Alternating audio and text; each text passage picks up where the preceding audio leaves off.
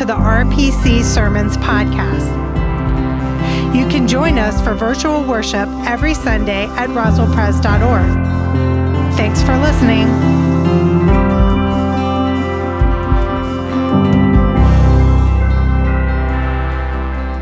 Welcome to Roswell Presbyterian Church for this fourth Sunday of Advent. It's a joy to be in worship with you. If you didn't have a chance to come to our Glory of Christmas concert last week. It was absolutely fantastic. If you missed it, you can go and watch it, or you can relive it on the church website.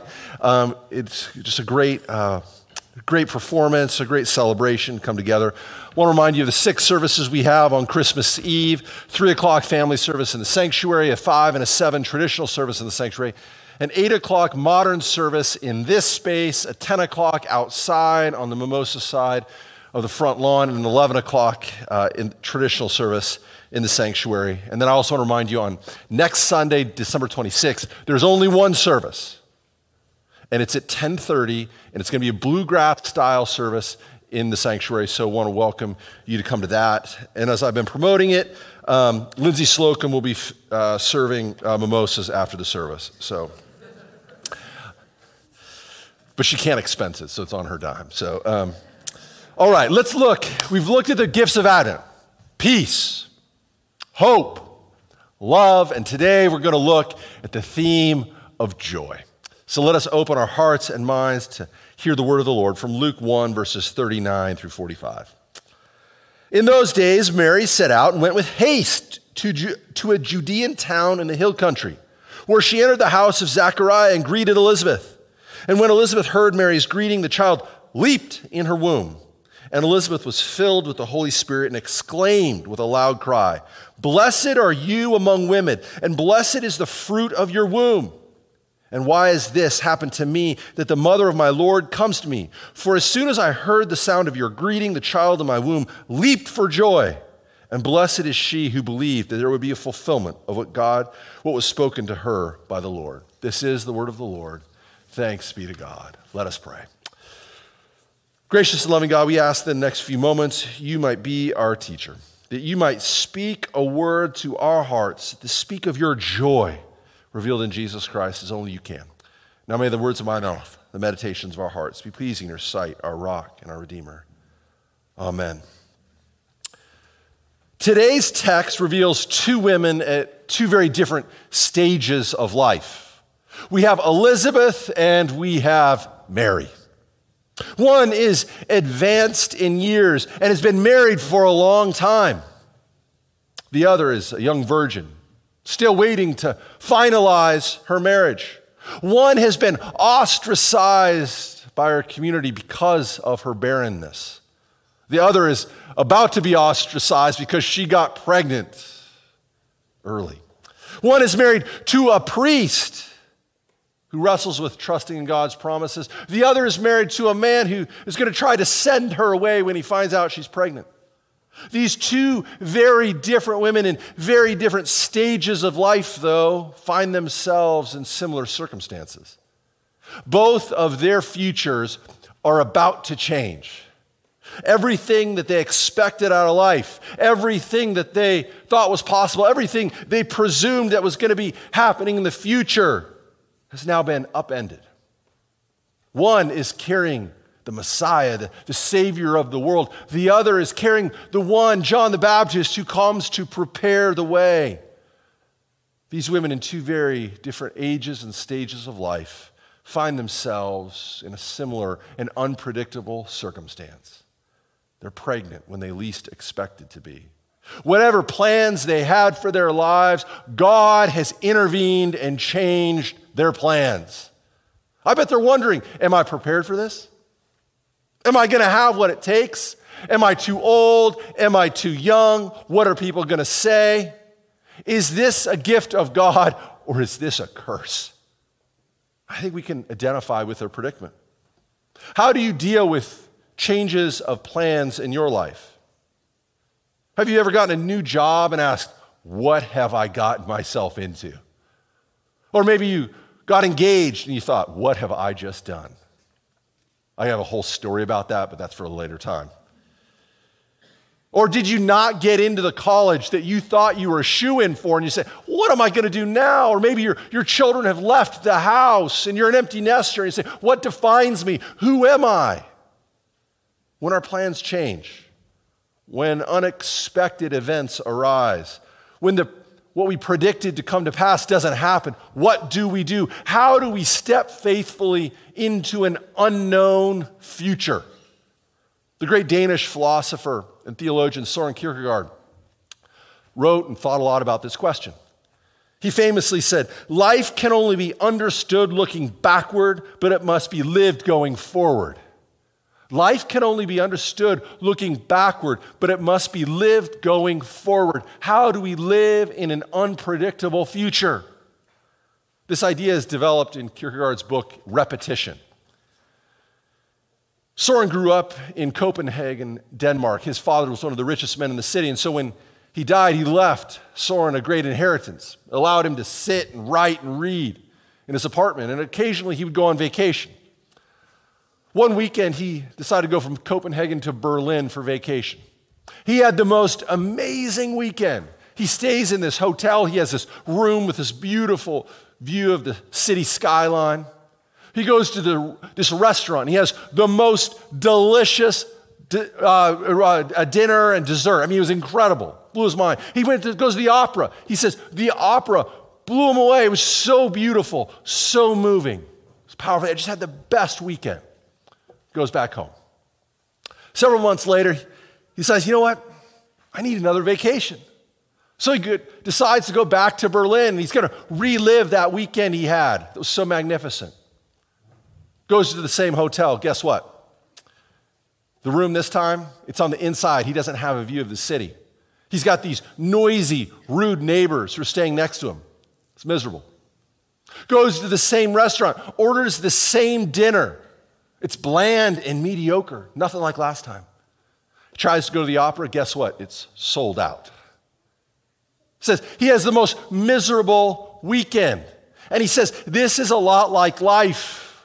We want to relive it, but new circumstances occur and we can't make it happen again. We can't do it again. There's too many factors to predict. And Kierkegaard says, he says, this, and he's kind of an ironic writer, he says, this is repetition. The only thing that you can repeat in life is that it cannot be repeated. That's repetition. You can never go home again. You can never step in the same river twice. Therefore, we must look at the past, we must learn from it, but realize we can only live into the future. No matter what plans we set, be prepared for them to, to change. As that old joke says, if you want to see God laugh, make plans. How do we step into an unknown future with faith and ultimately joy? I believe Elizabeth's response to Mary reveals kind of a hidden secret here of how we can live into an unknown future with faith and joy. Elizabeth says, Blessed are you among women, and blessed is the fruit of your womb. And she goes on in verse 45, and blessed is she who believed that there would be a fulfillment of what was spoken to her by the Lord. Elizabeth says Mary is blessed because she believed that there would be fulfillment of what was spoken to her by the Lord. She's blessed because she believes and trusts in the promises of God. I always love this scene where the baby within Elizabeth leaps for joy. I wonder if, if Mary felt very blessed in that moment. I've been thinking a lot about babies lately and you know, the preparation, you know, all the worries. Do we have enough diapers? Do we have enough formula? How am I going to get up at night? Will I be able to preach in the morning? I could just see Maria uh, obsessing about this. I wonder if she's feeling the joy of blessing facing that unknown future. I mean, can you imagine if they had social media back then? Mary, you know, she looks on her Facebook page, she posted a picture of them. She's like, I'm holding the Savior of the world, and I only got three likes. Elizabeth's like, oh, and look at that. Remember that ex boyfriend, Jerry, from high school? Look at that creepy comment he made. You know, right? I wonder if she's feeling joy. But notice the details here. Before Elizabeth says anything, the text says she is filled with the Holy Spirit, and the baby leaps within her. See, the Holy Spirit is God's future in the present moment. And the one inside her who will eventually become John the Baptist leaps for joy. You see, joy should not be confused with happiness. Happiness is usually contingent on our present circumstances, and joy is not so. Joy springs up from trusting in the promises of God. We don't know how God is working behind the scenes, but we must have faith. We must trust in God's promises. Several years ago, I had the opportunity to go hear the pastor and theologian Barbara Brown Taylor speak. Time magazine had just named her 100 of the, one of the 100 most influential people in the world. And when a preacher makes it onto that list, you got to pay attention. I said, Why do people find her so interesting and compelling? So she was doing an event where she was reading from her book, Learning to Walk in the Dark. And in the book, she tells this interesting story about visiting Cumberland Island off the coast of Georgia with her husband. And one day they're walking among the dunes and they come ac- across this stranded giant turtle. Appears to be lost, almost on the edge of death because it's been baking in the afternoon sun. She knows what happened. The, the turtle was trying to lay eggs and, and got lost and can't find the ocean. And so Barbara's husband runs to go find a ranger and she begins putting sand, trying to cool the turtle down, sand on him. About an hour later, her husband and the ranger come. And they flip the turtle on its back and they tie chains around it. And then they drag it towards the ocean. And Barbara begins to worry about the turtle. She says, she says, I'm worried about all the sand that's going in its throat. I don't want her to choke. I'm worried about the chains, how tied they're holding her, dragging her along. Worried about her neck. But finally, the Jeep makes it to the ocean. They untie the turtle, they, they flip her over, and they usher her to the ocean. And as she walks in the ocean, as the, the cool ocean waves fall on her, she comes back to life and she swims off. And then Barbara Brown Taylor reveals why she's one of the 100 most influential people in the world, and she says this. Watching her, watching the turtle swim slowly away after her nightmare ride through the dunes, I noted that it is sometimes hard to tell whether you, being, you are being killed or saved by the hands that turn your life upside down. It's, hard to tell whether you are being killed or saved by the hands that turn your life upside down. What is God up to in my life? I didn't see a bigger purpose. I was beginning to wonder when my life was upside down is, is God at work behind the, the scenes of my life? God was behind the scenes of Mary's life. As Luke tells it, the angel said to Mary, Greetings, you are highly favored. The Lord is with you. Even though you may not feel it, you got to trust it, trust in the promises of God, and it will bring you joy. But joy is not contingent on our present circumstances. Joy comes from trusting in the promises of God. A number of years ago, I had the opportunity to go see the country legend Lucinda Williams in concert. And Lucinda, she is a feisty Southern woman. I, and I love, I love feisty Southern women. I know some of you are, would fall in that category. We won't name names. And that night she sang this song, Joy. And there's not, there's not a lot of like lyrics to the song, but it's got this kind of angry guitar lick. And she basically talks about this ex boyfriend who did her wrong and stole her joy. She sings, I don't want you anymore because you took my joy. I don't want you anymore because you took my joy. You took my joy and I want it back. You took my joy and I want it back. And then she starts going looking for joy. She says, she goes, I'm going to West Memphis to look for my joy. I'm going to Slidell to look for my joy. And I'm sitting there, I'm thinking, Lucinda, girl, joy doesn't, is not contingent. You can't find it out there. You find it in here by trusting in God's promises revealed in Jesus Christ. I said that, she didn't even listen. But there's a real truth there that she's going out looking for joy in all these places and can't find it because it's been stolen. But joy comes internally from trusting in the promises of God. That's joy. In the 20th century, two of the most famous Christian thinkers, the theologians, and philosophers were C.S. Lewis and G.K. Chesterton. Against a backdrop of often a very dour, sad, and frustrated culture, one of their great themes, they both shared this, was joy, Christian joy. C.S. Lewis spent his early years with, in an idyllic, kind of comfortable childhood, till at the age of nine, his mother died of cancer. And from then on, he was kind of shuffled from boarding school to boarding school. As he grew up, he was influenced by the writings of Bertrand Russell and he became an atheist. He continued to search. He wanted to return to that feeling he had in the first nine years of his life before his mom passed. And he continued to read, and eventually he came across the writings of G.K. Chesterton. And he encountered in Chesterton something novel, something unique, a view about Christian joy. Chesterton said, Joy is the small publicity of the pagan, but the gigantic secret of the Christian. Joy is the small publicity of the pagan, but the gigantic secret of the Christian. And as he continued his spiritual journey, Lewis eventually comes to faith, and he's got the greatest story about coming to faith.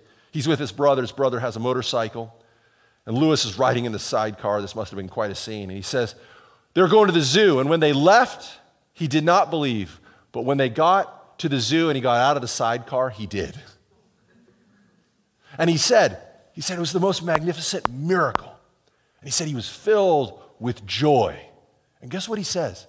In his memoir, he titles it Surprised by Joy.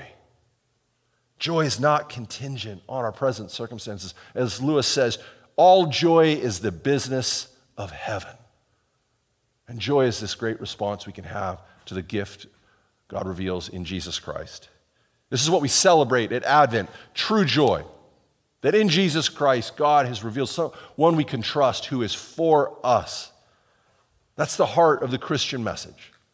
God is for us in Jesus Christ. Whether we are high or low, it's going well or it's not, whether where we ever we might find ourselves, we can gather together in joy. And we gather together in Advent. We gather in a spirit of joy because of what God has done in Jesus Christ in that manger. Let's pray. Gracious and loving God, I thank you for all that you have done for us, for the great joy we can have in response to what you've done in Jesus Christ. We pray that that might be at the center of our lives, our heart, our community this Advent. In your name we pray.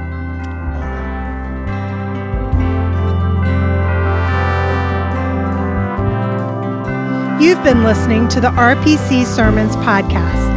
Please let us know you're here by visiting roswellpres.org and signing our digital friendship register. May the grace and love of God be with you today and throughout the rest of your week. Thanks for listening.